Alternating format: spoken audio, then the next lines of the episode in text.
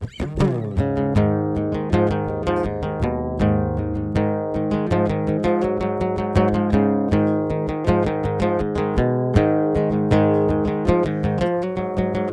our walkers through the mud, chasing bucks on the ground. Bring 'em back to the barn, it's time to throw down. Chase turkeys off the roost, way back in the pines, just a few miles down from that Lake County sign. If a pig comes around, we blow a hole right through. That's how we roll down here in the 352.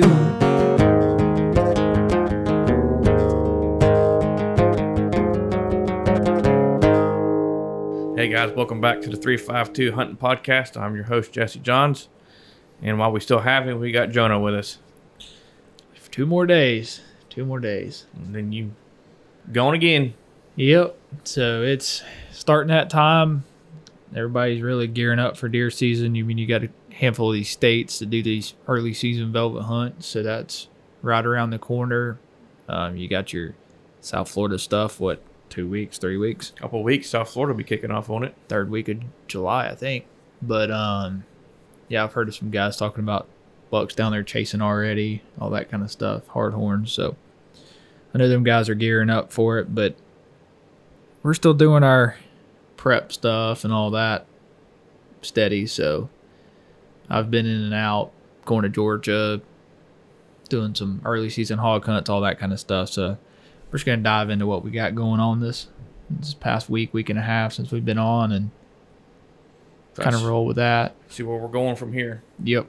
So anyway, um, let's go ahead and knock out some questions. Go ahead and get into this one. We come in here a little bit early today. Um, it's thundering and lightning and raining. It's been raining since eight, nine o'clock this morning. Yeah, I come here today with a cup of coffee instead of a beer.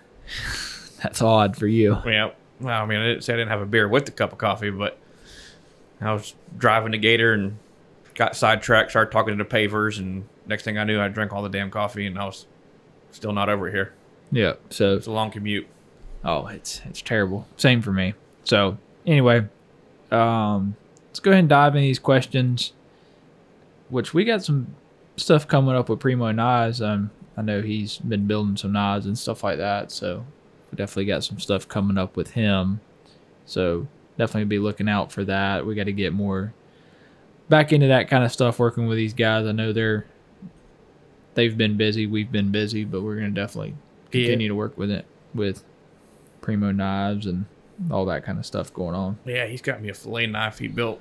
He's working. He's slow right now. His wife's fixing to give birth, or might have already given birth to their child, and he's been remodeling his house and everything else. So we've just, you know, he kind of told us today, man, I'm super busy right now trying to get stuff done, and just bear with me. And shoot, we understand we get busy too. So he gets back in the swing of things. I'll get my fillet knife, and my brother got one, and then he's got some other things coming out with us. So we should have him here by early fall. Yep, absolutely. So well, let's go ahead and knocking out some questions. I know you you got them on your phone. I don't. I didn't ever take a screenshot of them, so you got them. So if you want to go ahead, All right. First one is what colors do y'all prefer on your arrows? Arrows or lighted nocks. Says arrows. I think it probably means lighted nocks. I would say, or fletching. I mean, Well, that's what I mean. we'll answer both of them. Yeah. I like my green lighted nock. Yeah, I, I've always been a green lighted nock. I just feel like it illuminates a little bit better than the other colors. Same thing with my um what call it, my, my sights. I usually use green and red because they illuminate a lot better than say for instance like your yellows and then you got lighted nocks that are white. I mean Yeah, those are kind of hard to. You start looking at your pins. I always thought like red, yellows, colors like that would be easy to see in your pins. But I'm telling you, late at nighttime when it gets right about dark, green is the easiest color to see. Yeah. So, but yeah, um, far as fletching wise, yeah, I'm no preference on that. I Whatever color they come. yeah, I know I'm.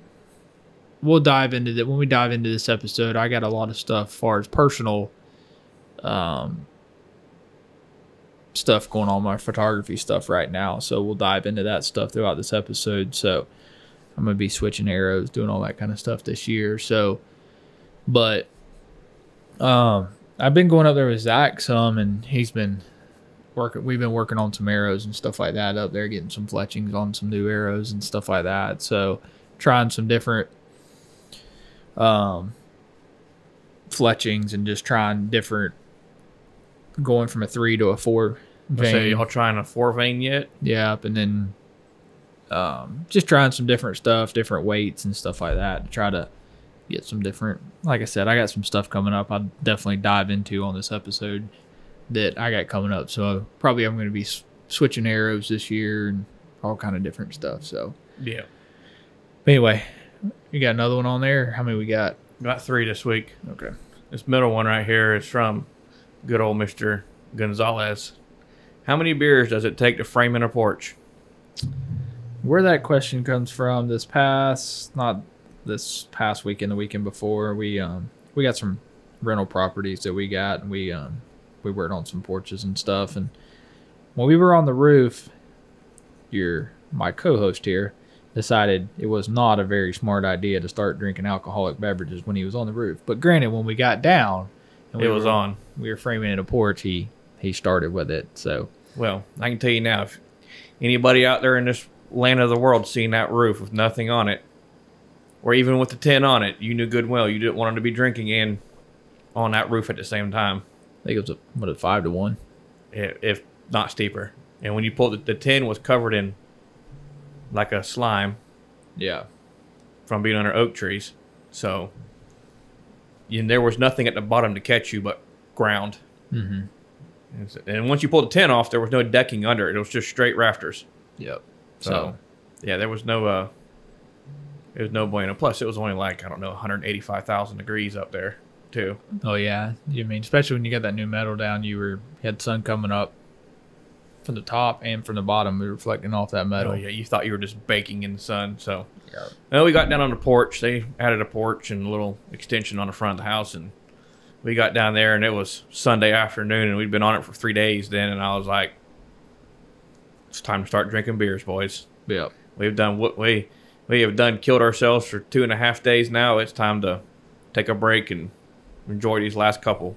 Because Yeah. when I seen the I seen the light at the end of the tunnel, And we got all them damn boards up and around. And that's when Zach showed up, jumped up there and helped. And shit, we were by then I was already drinking and but we got on the scaffolding and we had that thing walled in, framed in, painted, picked up, cleaned up, and shit, it looked good when we left out of there. Yep. Absolutely. So, anyway, well, that's where that question come from. But what's your third one? It was craziest thing y'all have ever seen hunting.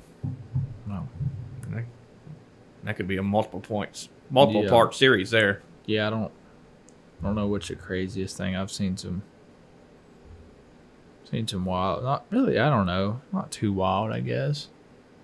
When we had David's dog come down here one day when we were down here turkey hunting and come down here and said he wanted to come grab your decoy.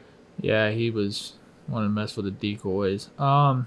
Then the time that he was up front up there screaming, Help! I'm stuck. Yeah, you mean I've seen some stupid people on public land. You mean I I seen a seen a man and woman coming walking down a little logging road with one of them little can bleats just walking and turning turning their turning their can over walking. I'm like, I hear them come. Like, what the hell is that coming? And here they come, walking right by me, just turning their can. Uh, don't be that person, please. Um, other than that, I mean, I I haven't been. I know some people have seen some wild stuff in the woods and stuff like that over the years, but I I ain't been. I mean, I've seen your fair share of dogs and weird people on public land and stuff like that. But I mean, occasionally we'll see like down there where we run dogs at. You'll occasionally see a like somebody stole a truck and go down there and set this thing on fire in the woods. Dump it. Yeah, they'll dump it and set it on fire. But you mean that's that's more common for us down there. It's usually about one a year. We'll we'll see one somebody Yeah. does that.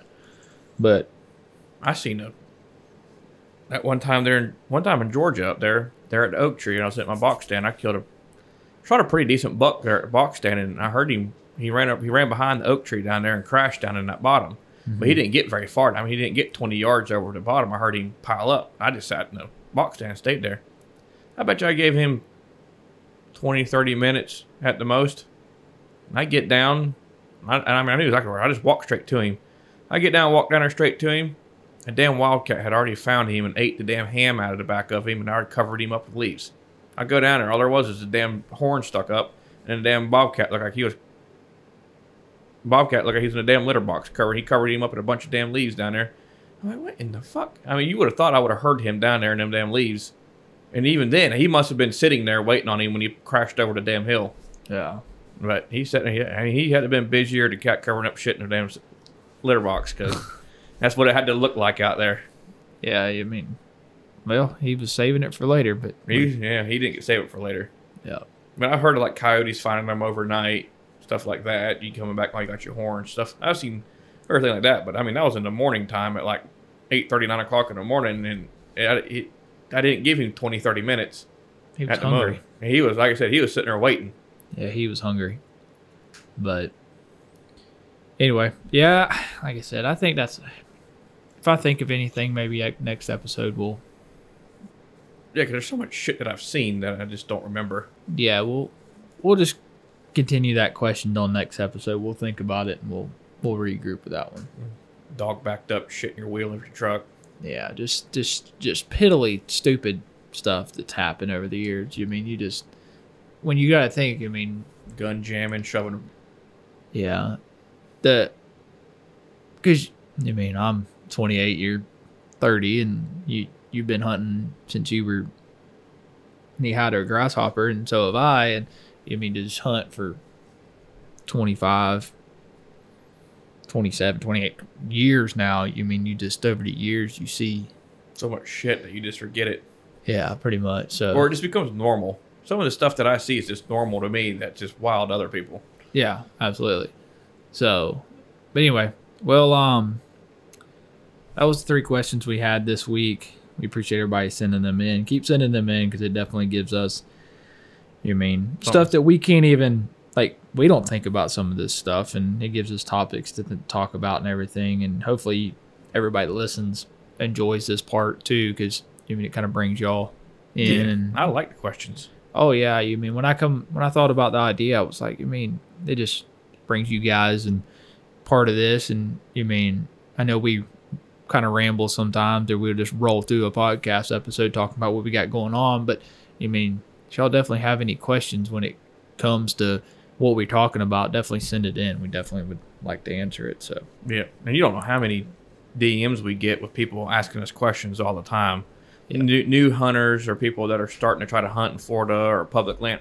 I mean, we get people all the time asking us like, "Hey, man, we listened to your podcast. We've learned a lot, but we need, you know, what's more information that you guys have or whatever." And, and a lot of times, these questions that you guys ask and we answer, other people are listening to them and they learn something off of it. For sure. Absolutely. So, anyway, all right. Well, we're going to take a short break. We'll dive into this episode. We'll pretty much just get into what we've had go on here recently and what what's in the future for us right here. Yeah.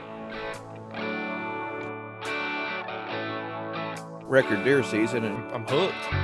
let me shoot and miss one right out of the gate. Katie Barton damn doors, I'm coming for you. And pillowcase his ass. Not every week acting weird. My season was over. Seven yards, you better hold it like a rifle on him. Hoping for a double. Bad deer.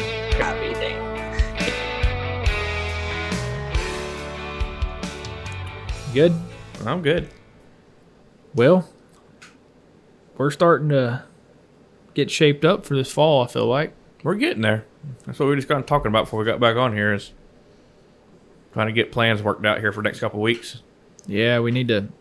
You need to consistently try to keep feeding your stuff and all that, and I need to too. And I mean, I'm starting to kind of gain some bucks and stuff back. It's my they just don't summer at my place. We just got a handful of does. I, I mean, that's the plan for this early bow season here when Georgia opens. Is go up there and sh- shoot a handful of does because it's just the the doe to buck ratio at my place is just way way out and just need to start shooting some does. So but since we've been on here um you've been continuing to just go to the coast and stuff do what you do your stuff over there. And then um i made a trip last weekend to georgia. And coming off of that weekend that I planted, and I mean we got a significant amount of rain up there, so everything come up, but it's just you- you got these guys that they want to go plant food plots and stuff, and they I, I've had a bunch of people ask me what they should plant, and just for an example, a lot of people want to plant soybeans or iron clay peas because you mean deer. That's generally what deer eat. You mean that's probably the most popular Yep. thing for a deer's diet. So, but we plant like eight, eight and a half acres total, and even that that amount of property does not sustain deer. Which we got a a very high deer population where we're at, granted, but even that am- amount of land cannot. Because once they eat the top of them things off, generally like when they're a week old or a week and a half old, when they just because like a iron clay pea will come up and it'll just split and it'll have two leaves that come off of it, and generally the deer just eat them right off, and then that plant's done. Dunzos. So, um, which we still have some stuff coming up, which is, you know, I mean, it'll make some peas and it'll keep deer in the area and stuff like that. So, but if you're trying to plant anything less than four or five acres, I would go a different route. I would go with that, either that deer vetch or that sun, hemp. Yeah. Something. Yeah. Millet of some sorts. Yeah. Something that's got a very strong browse tolerance. Yep. Sunflowers, corn. I mean, something that they can gnaw on that's not going to just die right out of the gate. Yeah, which that sun hemp grows like half inch or an inch every day Yeah. whenever it's in the growing process. But anyway, so yeah, we went up there and I checked some stuff out. I I got some stuff that I'm gonna want to bow hunt. So I ended up taking some. We had it all laying here at the house for for the cows and stuff, which we got a new fence built, so we really don't even need it there anymore. We had some um, electric fence, the the whole solar panel, everything, poles, everything I needed to do it. So ended up sectioning about just over a half acre, probably three quarters of an acre that I sectioned out right there. That I can um that we put hot wire around it, and then I actually replanted it with some soybeans. So I was gonna go iron clay peas, but the soybeans were thirty dollars. Iron clay peas were like almost sixty dollars. Yeah. So planted that and which I got a, actually a camera that's facing that direction. I haven't seen a deer in it. So which I just think deer can sense that electricity going through that fence. Yeah. So cuz it we can't but a deer probably can. Electric fence actually gives an odor off. Um so I would say a deer can sense that and they haven't been around it. Which what I did was cuz I know a lot of people are going to have the question of, um, well, you if you just put two strands or whatever, deer just can jump right over that. But what I did was I, my outside row has two strands on it. One of them's about about knee high, and the other one's about um, about chest high, give or take. So, which granted, a deer could either go under that or they could jump over that. But I come off of it, which that's the outside row, and then I come off of it and went about I don't know, 30 inches to three foot and put one single row, but it's directly in the middle, which would be about your belt line. Yeah. And it just, it gives a concept of it's, it, there's depth to it. Yeah. And like I said, I still think, I don't think a deer wants to go up to it because they can just sense that electricity going to it. But even if they did, that- it gives them that depth. And they, you mean, it'd be hard for them to judge how the distance in that. And so, you mean, And it's like anything else. One or two touches that fence, they're going to be like, uh uh Yeah. So, I mean, even if there's other deer watching and one of them hits and he runs to the next county over, I'd probably say they don't want to touch it either. So, I did that. Um, been filling up feeders, protein feed, and stuff like that. They've been hitting it pretty hard. I know your deer's been annihilating your stuff. What I think I went up this past weekend between me and you. I think I got I got you 20 bags between corn and feed, and I think I got myself, I think it was like, because I got a couple of spin feeders that I fill up, and it takes them a while to empty out, but I think I ended up getting like 18 bags, so I think I had 38 bags on that trailer between feed and corn. And Yeah, they'll eat that. shit, they'll eat that 20 bags in no time flat. They've been hitting it hard Yeah. as it is now, which I mean, I got all them.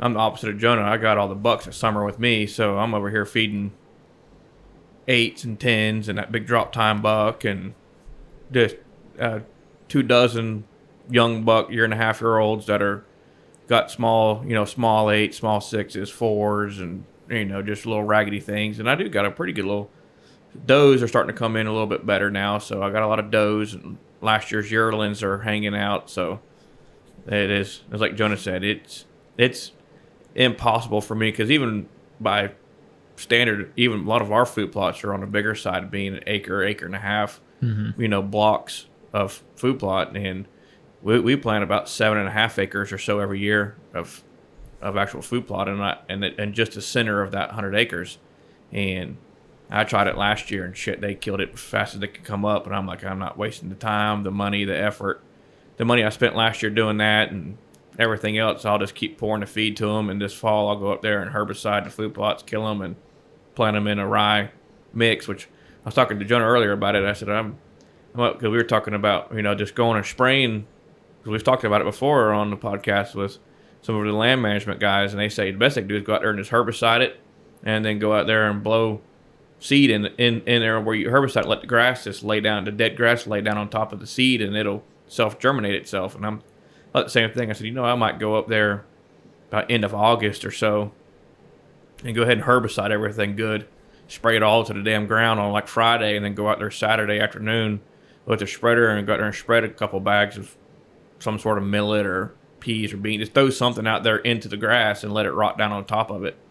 And then that grass will give it a buffer zone to come back up. So I think I might try to do that sometime during August. Take a weekend to run up there. Yeah. And that's, I mean, and we're just trying to do as much as we can for the deer this time of year. And which I've noticed on your place, which I think when you sent me the trail cam pictures the other day of some of the deer you got, um, I think it was with Zach, and I said something to him too that you mean only really odd or non-typical for say that your deer have is that one deer with a drop tine. You have some really, really, really clean deer this year, far as pretty much perfectly symmetrical. All them bucks that you got that I've seen that you've sent me, which are your better bucks, but they're perfect eights, tens, as symmetrical as you can ask for. So, granted, I know you had a strand of bad genetics that was running through there, which I, there's one or two in there. I, have already seen them, and I ain't showed them to you. I've got one or two, one or two right now. That's just like that deer that my brother killed last year. That one of my brother killed, had, his horn had broke off, but um, I got one. I got one on there at the oak tree, and I think one over there close to the 66 acres or something. Somewhere I've seen them. There's two of them in there, but they've got that screwed up genetic in them where they're real strong on one side and just fall off on the other side, but generally, like you said, ninety percent of them right now are. Even my younger bucks coming up are, you know, the the sixes and and the little four points and stuff like that. They're coming, they're coming pretty decent. Which, like I said, we burned a bunch in there Yep. this year and everything else. But there are a couple of them in there that I wouldn't mind. Uh, if I could kill one with my bow, I probably would put it on the wall. Yeah, which generally are really all your bigger, mature looking bucks that I've seen that you've sent me so far are symmetrical, which is going to be your your breeder bucks Yeah, pretty much. Yeah. So, um, so hopefully that'll continue because I know you over the years you've struggled with some bad genetics and stuff like that on your place, which some of it's bad. You've had some really good genetics. You've had some split G twos and which that drop tine buck you're talking about. I've seen that in that picture. He's got the the opposite side of his drop tine. He's got a split G two, and you know, you you just I mean that's you know not where a- he comes from. yeah, that's not a common thing. So, um, which it's early right now, especially for me that I don't start getting mature bucks until about middle of August is when I start getting. Which, granted, they're not consistent there every single day, but I'm getting some higher age class bucks that's staying in the area and I'm seeing on camera. So, which is good. You mean that's what you That's what you want, though. They're getting Yeah. better and better. And like I said, that that drop tine buck, he's probably the son off of that 11 point that I killed. And that 11 point's probably the son off of that one that nobody ever killed up there. Mm-hmm. So there is that strand, and like I said, it don't have to necessarily be the the daddy given a gene. It, that dad could have it could have come out of a doe Yeah, because he could have passed it on to a doe. And I mean, I don't there's no telling how many does or bucks around there have that genetic strand in them because it seems like every year we're getting at least one or two around there. And like I, that picture I showed you, and I posted it on our on our story. A lot of people have seen it. That deer is not that old. If you look at him, he's two and a half, three and a half max. I would put him three and a half just because of horn size and just because he is a decent sized deer. But you mean if you look at his neckline, you look at his he don't have a sway back, he don't have that big front shoulder. He don't. I mean nose ain't really that rounded yet. I mean he's just got all characteristics of being a three and a half year old deer. Yeah, and like I said, if we could, if that deer could survive a couple more years, He'd be a stud. But you mean we're in you're in middle Georgia in the middle of hunting season. I showed him to my dad. My dad's like, "Oh hell yeah, we're killing the shit out of that deer if he's still around." And I'm like, "You better hope I don't get to him first. Yeah. But you got to think, you mean yours is not as much because you didn't plant food plots this year, but you mean, just take your your property for example. How many acres did we burn up there? I mean, we we burn a significant amount of acreage on your place. I would say at least probably thirty to forty percent of that hundred acres. Yeah, the only thing we didn't burn was the creek bottom. So you take that for instance. You mean, say, forty percent of it's burned. You mean that's a lot of feed. Which, I mean, not everything that comes up after a burn a deer is gonna want to eat. But I mean, you get your new growth on briars and that kind of stuff. It helps a lot though. It puts a lot of nutrients back into the dirt. So Yeah. even the even the stuff that they do, you know, nibble on and graze on, stuff like that, that they're you know they forage on, you know, it's been burnt. It's reproduced back out, new shoots, new growth, and then soil health is a lot better. So then it it that plant's going to be a lot better shape. for sure. And you got to think we're just. I wouldn't say we're just weekend guys because we go up a lot during the summer. A lot of times with your weekend guys, they'll just go up right the end of August, first of September, and start putting feed out. We do a lot more than that, but you got to think if we were we were residents right there and we lived there, how how much more would we be doing for the deer and Oh yeah, I wouldn't have to worry about going to try a herbicide and kill stuff because it already would have been herbicided and killed. And I would keep a electric fence around like some of them places and keep summer food plots growing. And once the stuff gets up, you know, shin deep or whatever, then you can take the fence down and let them have it because then they'll, they'll never outrun it. yeah, But it's just a matter of that first, you know, that damn that first thirty days.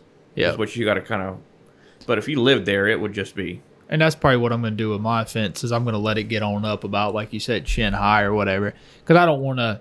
I thought about it in different ways. Of do I need to keep the fence up till right before deer season or right before bow season? But you got to get them deer more into a pattern. You got to let them have it for a handful of weeks to get them in a pattern for them to want to come to that place. Yeah, exactly. That's what a lot of people don't don't get is you can't just go out there the week before bow season and pull that fence down and think the deer's going to go straight to it. Yeah, They need some time to get adjusted because they've been kept out of it for three months now or two months now, and then all of a sudden fence is gone, so they're going to be leery of it getting back in. and they're there. not just walking right down the side of it to go around it either. They're they've changed their pattern. They've changed the way they come into other places and stuff like that. So, and I think another thing that you got to do if you for say you want to put electric fence up, you got to give them something. It's kind of a give or take because if you pretty much section off the whole the whole place and don't let them have a food plot or two, then they're just they're going to find a way to get in there. But if you give them something,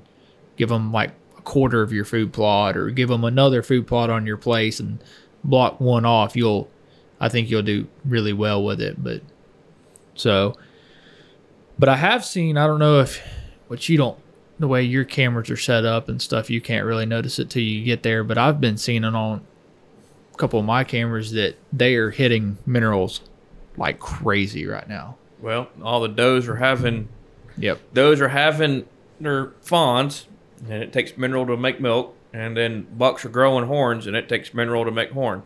Which I don't know what's the difference. I don't know if they just got accustomed to it being there, or they they need it more this year. They they had it like, but last year I put some minerals out. I mean, a deer or two might have hit it okay, but this year, you mean I, I this is what I do. I mean, because it's it's crazy to go spend how much ever you mean because you pretty much pay the little mineral blocks that you can buy for deer at like any of your local sporting goods stores or even at a hardware store that sells deer stuff. Your little tiny mineral costs just as much as your big mineral for Yep. cows. So what I do, I mean, what you do, same thing. You'll go buy the big mineral and then break it up with a hammer or an axe or however you can get it broke up. And then you got four of them little blocks that you can split up between your place and stuff like that. And that's what we do. But um I got some stuff in sent to me the other day. It's like some mineral that's already broke. It's a powdered mineral.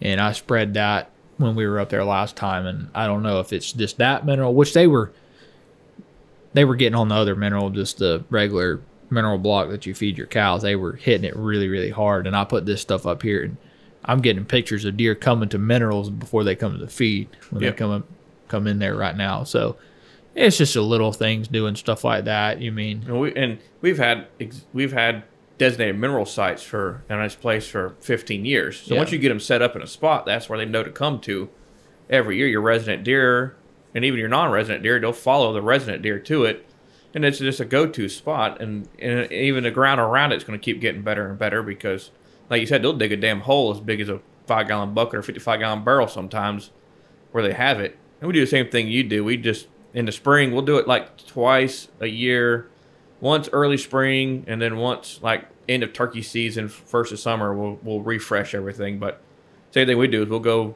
tractor supply wherever, go buy that range mineral block, the round one, take an axe, bust it up into chunks, and you know four chunks, and then we'll get four trophy rocks.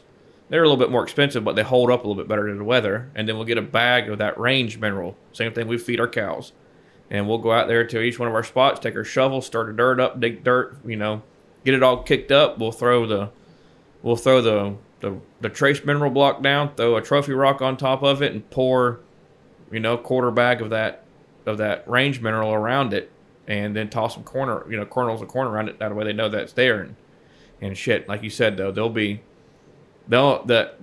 The one place that I do have mineral that's in camera sight, the camera's down and the feeder's got a hole in it due to the squirrels, so you don't know what's coming there. And the front one, front camera, it's dead, but a deer come in behind it. But it they they tear that up. There's no reason to go out there and go buy a specific little block like you were saying.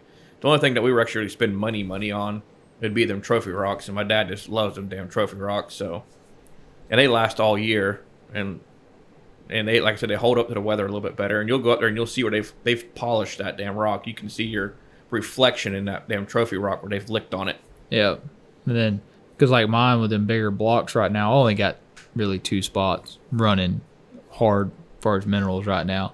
And they've got little holes. Where they've licked in it. Yeah. They Yeah. just stay in one spot. They lick in the same spot. Yep. And so, but yeah, it's, it's definitely just, just the little things. You mean, you start adding it up and where I really seen it this year already, where I, I feel like the burns, the, the food plots, the, the protein feed, the minerals has really helped. I, I got a picture of a a doe and her fawn, and I mean he the fawn was real small. I mean it was just born a handful of days before I got the picture. Probably like one of the first times that she's actually brought the thing out, and I don't know if I showed you the picture or not, but she um she wasn't sunk in. She wasn't. You couldn't see a rib. You couldn't see. You mean she looked like if you'd have took the fawn away from her, she would have looked like a doe that you mean is just that never had a fawn. Yep. So, you mean that shows that what you're doing is because that you got to think that fawn is already getting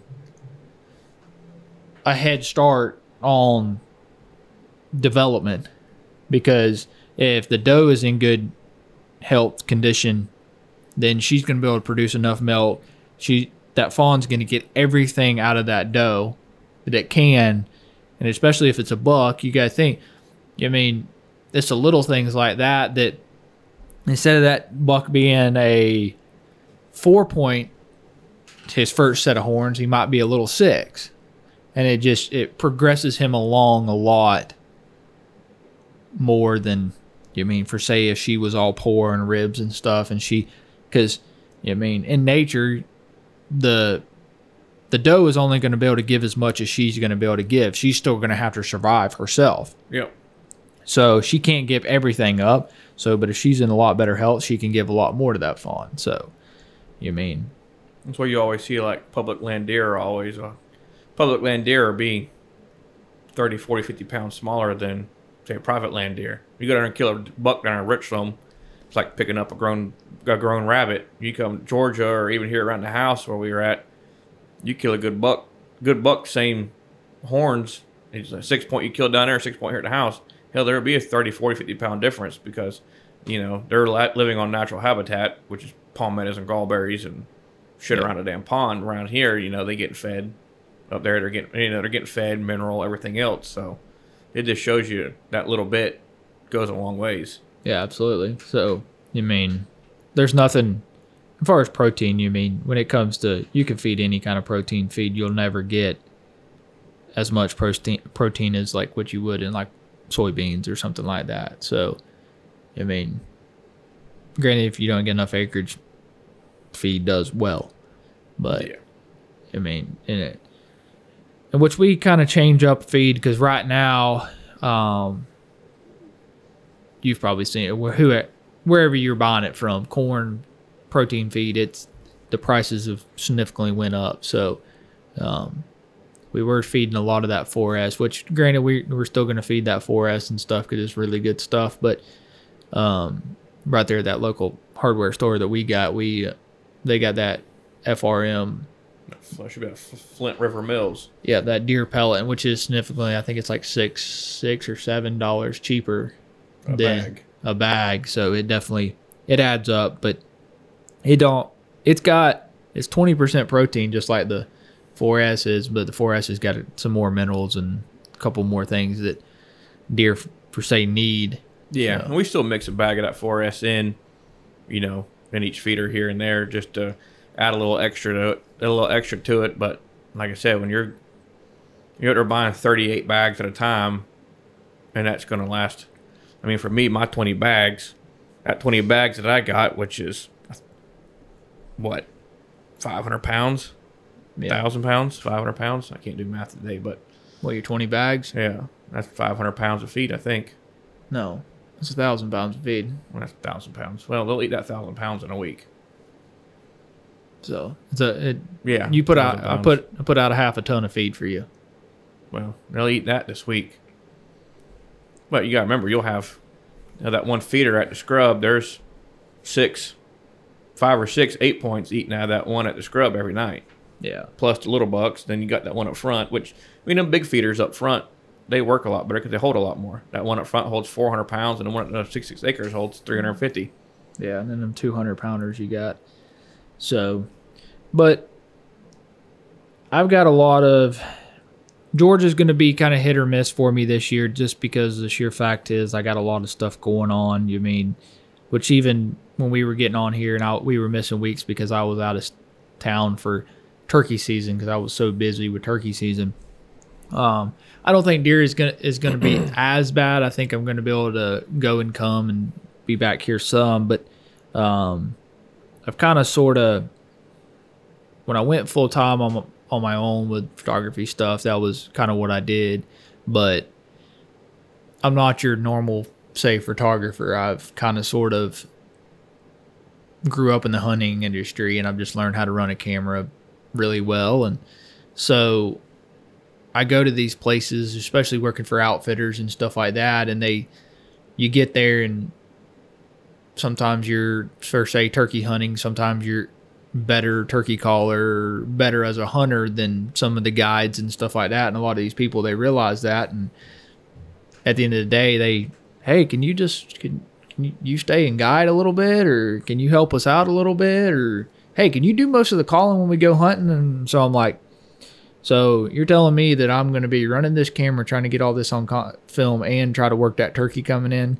So, but regardless of that, so I've picked up some some guiding jobs and stuff like that throughout the hunting season. Which you mean, my photography does pretty well too. But I mean, still get to be in the woods when I'm guiding. So Yeah, and plus you get to go hang out with your sugar mama and work and do, and you get to travel the country with her and go see all different places and yeah, stuff so like that. So it so- makes it a lot, gives you a an outlet too, because staring in Florida or Georgia all the time is does get old. Yeah. So, and which I actually just um here recently, and if you you follow me on social media, you've probably seen the uproar of a lot of posts and stuff like that. And if you follow Buckmasters' page, you've probably seen some of my content on there. So I'm actually working with them now, getting content and going on trips and stuff with them. So I know, which is terrible time for Georgia because I it really wish I was in Georgia the the week that I'll be actually going out to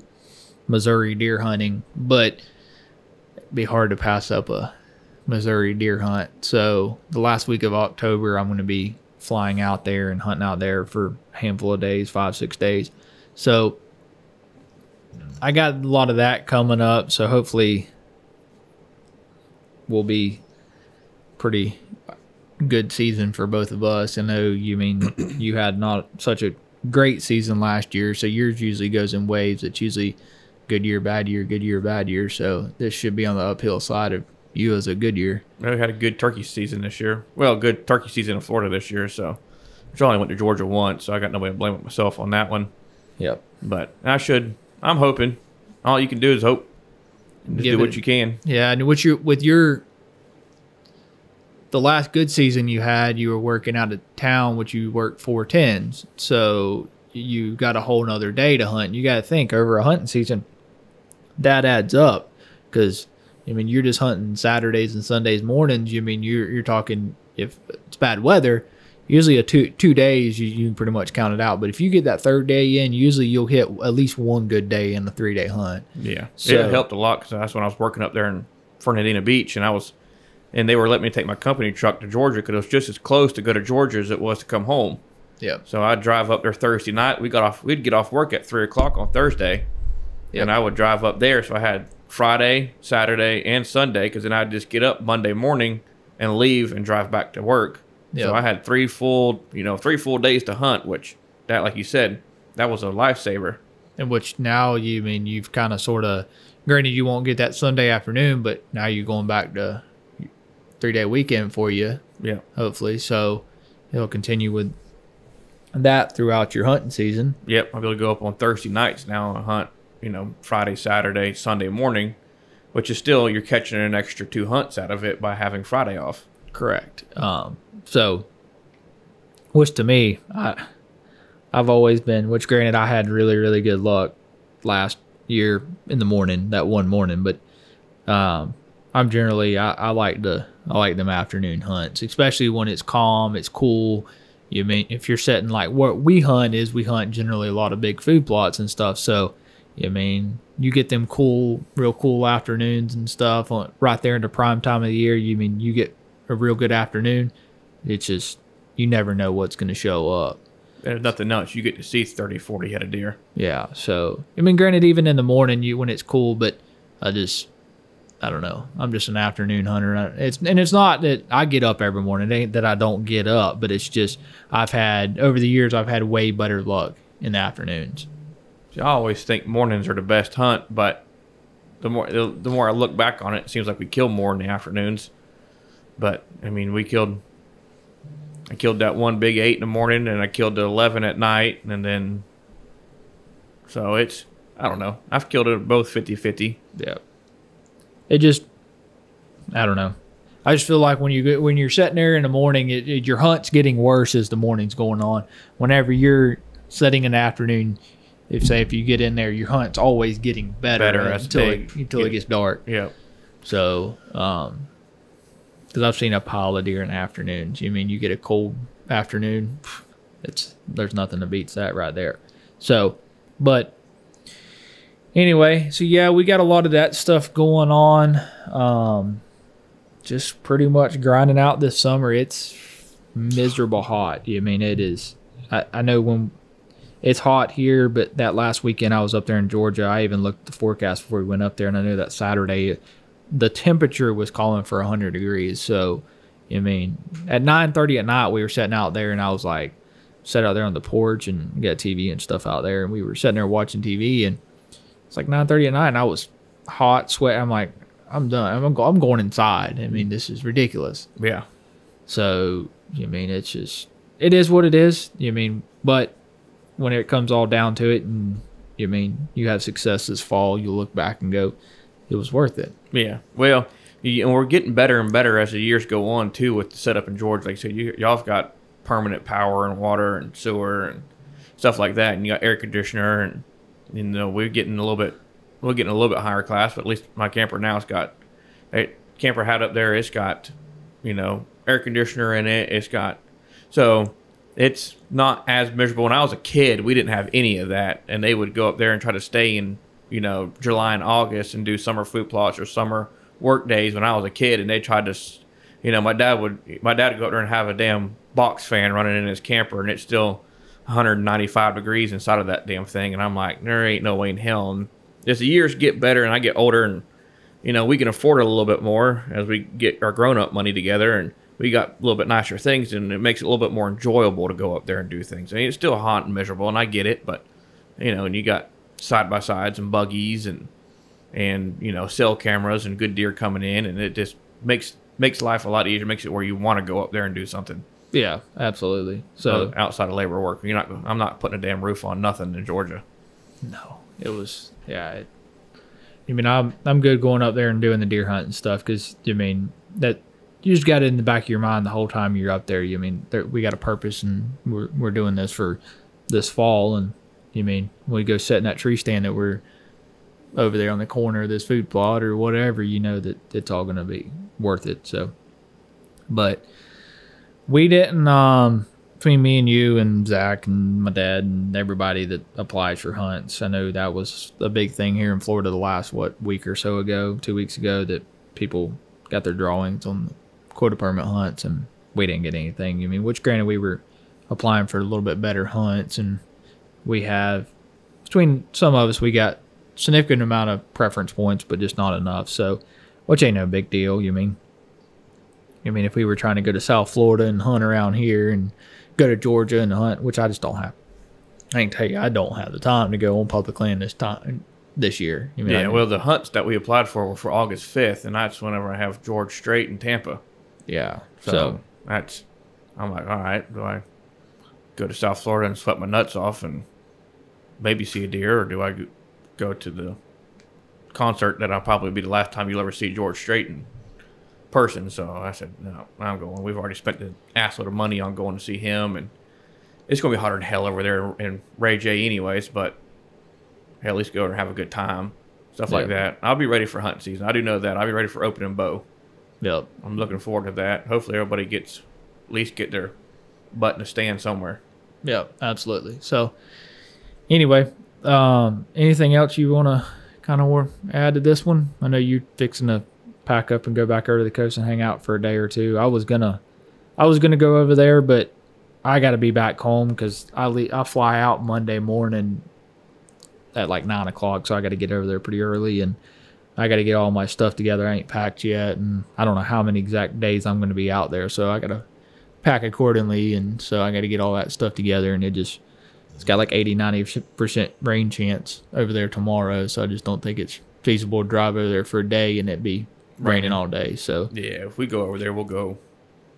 We got, we got a couple friends that are wanting to come over and for the weekend, and this will be our kind of our last real free weekend that, as far as I know, because we'll have next weekend, which uh, you'll be missing it, but we'll have our first podcast next podcast weekend over there.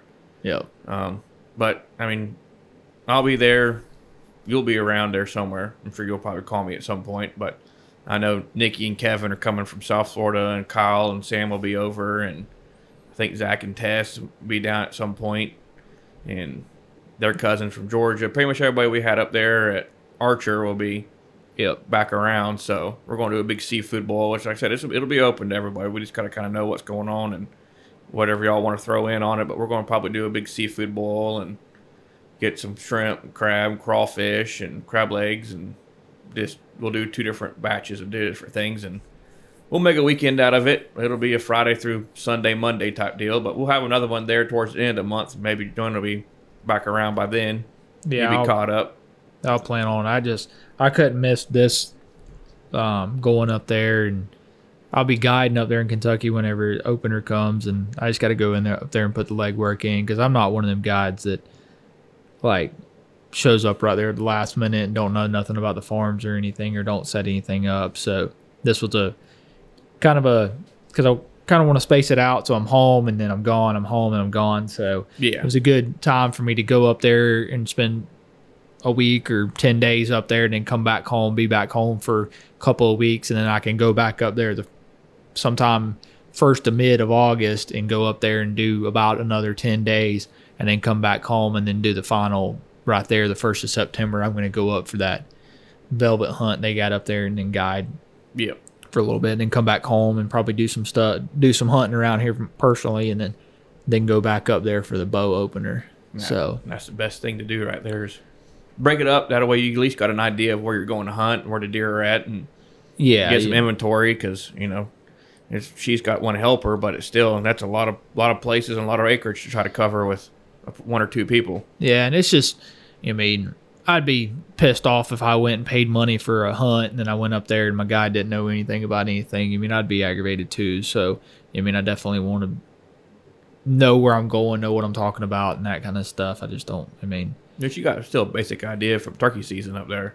yeah, I was up there turkey hunting. I turkey hunted a lot. Which, granted, you mean honestly, I think turkey hunting is a great time to. Which, and I was. You mean, I tried to.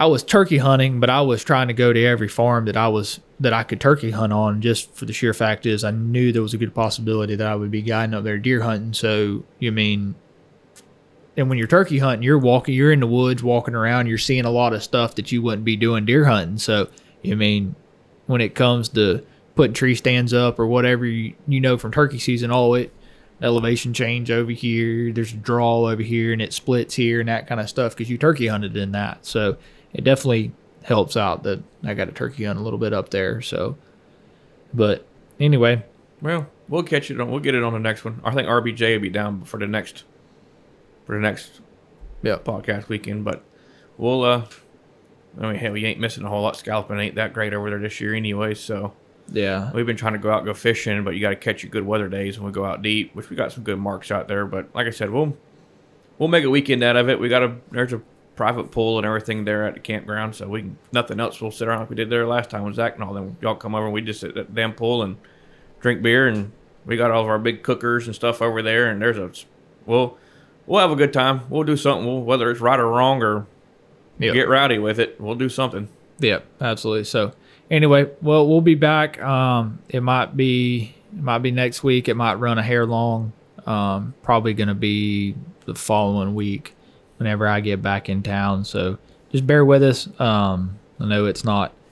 We try to be consistent, but it kind of It just runs different days. Different days I'm working late, or he's got to go to wherever he's got to go, and it just. I mean, luckily, rain slowed us down on the farming aspect, so we're not. We kind of slowed down a little bit there on that, but same time we still got to get shit caught up and stuff like that. So. Absolutely. So anyway, alrighty, guys. Well, we appreciate you listening. If you can, give us a rating or a review on wherever you listen to it, i iTunes, Spotify. It definitely helps us out. I know y'all have been helping with that a lot and active on our social media and stuff. So appreciate that and thanks for listening. We'll be back next time. Yep. All right, guys.